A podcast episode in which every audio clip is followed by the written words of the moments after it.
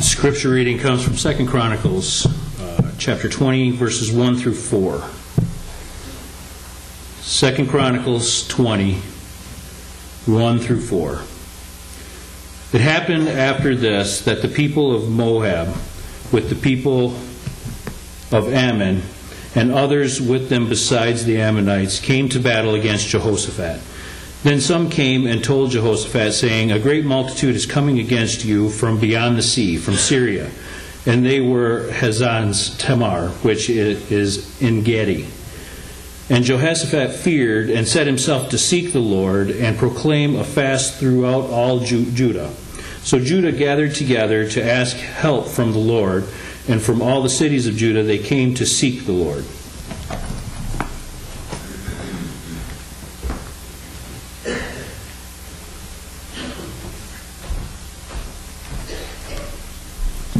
I just want everybody to know I was the person that told Josh that we didn't know that song. And it sounded like about half of us knew it, so neither of us have to go forward. All right. A prayer in time of adversity. So, from our scripture reading, we can see that life changed very quickly for Jehoshaphat. In the previous chapter, we see that he had just been commended for the good that he was doing and turning to the Lord but life can change in an instant. But it's in these moments that we can turn to the Lord just as Jehoshaphat did. We see this in the lives of other, other Bible figures as well. Psalms 3 shows us David when he was running from Absalom, his son, and in that time he turns to the Lord. If you'd like to read that, I'm not going to read all the scriptures tonight. Isaiah 41:10 also says, "Fear thou not, for I am with thee; be not dismayed, for I am thy God. I will strengthen thee; yea, I will help thee. Yea, I will uphold thee with the right hand of my righteousness. Sometimes we let our problems get so much bigger than they actually are. And those are the moments when we really need to remember God's power. If we look at verse 5 and 6 from the same chapter, it says, And Jehoshaphat stood in the congregation of Judah and Jerusalem in the house of the Lord before the new court and said, O Lord God of our fathers, art not thou God in heaven? And rulest not thou over all the kingdoms of the heathen? And in thine hand is there not power and might, so that none is able to withstand thee? We see Jehoshaphat acknowledging the power of God. Psalm 62, verse 11 says, God has spoken once, twice have I heard this, that power belongeth unto God. Job's 40, verse 9 Hast thou an arm like God, or canst thou thunder with the voice like him? God is all power, all powerful, and there's nothing that he cannot do. John 42 2 tells us, I know that thou canst do everything, and that no thought can be withholden from thee. When we acknowledge God in this way, it strips Satan of his power over our mind. When we realize that there's nothing that God can't do for us, we realize how small Satan really is. Now, after speaking of God's power, Jehoshaphat proceeds to remember the past victories of God.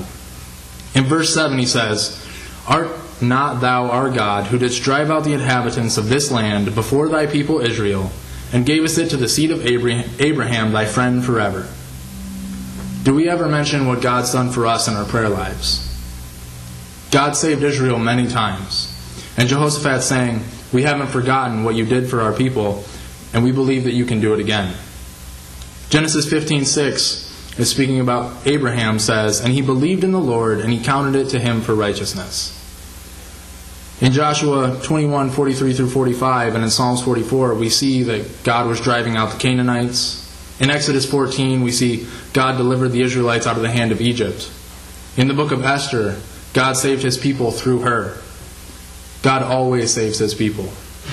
John 11, 25, Jesus said unto her, I am the resurrection and the life. He that believeth in me, though he were dead, yet shall he live. That's the victory that we need to remember in our prayer lives. Through Jesus, God saved us. That's the promise that we have.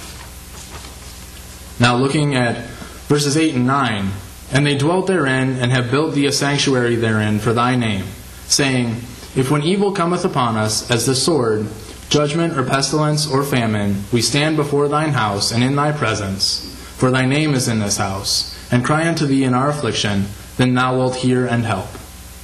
Now, this was the promise that God had made to Israel at the dedication of the temple. And here, Jehoshaphat is saying, This was the promise you made to us. We're here, we're doing what you said, and we need your help.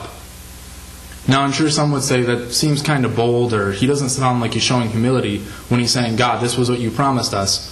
We need you to deliver. But there's nothing wrong with what he said. Too often in our prayers, we're a little timid and we're praying puny prayers because of that.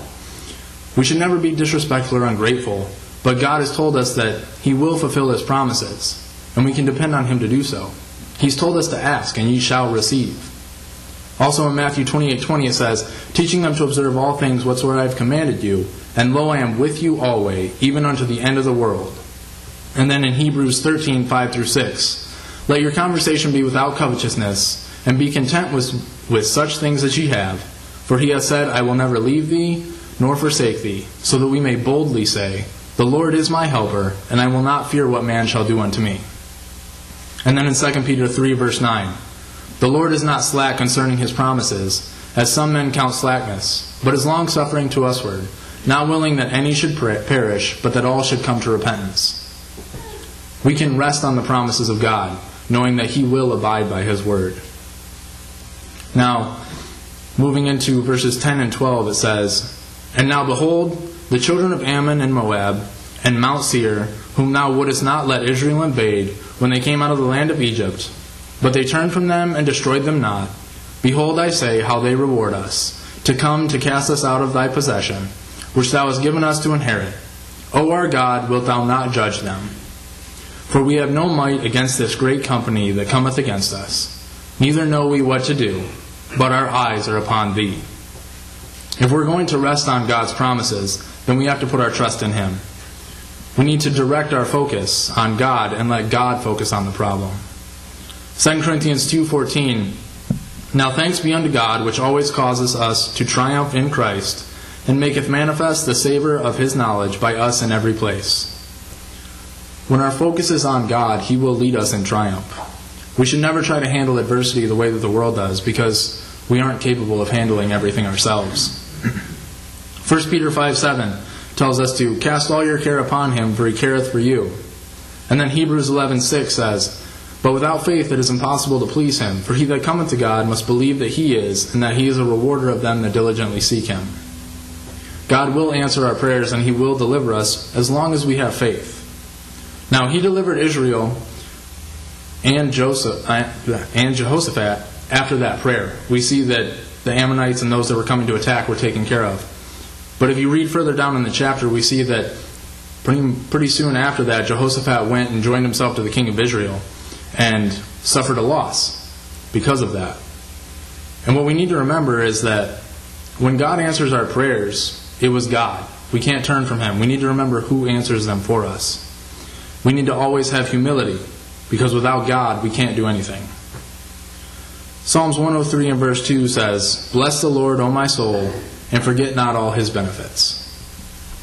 The Lord will bless us in every possible way and it's when we put our trust in Him and when we talk to Him on a daily basis that He'll do this for us.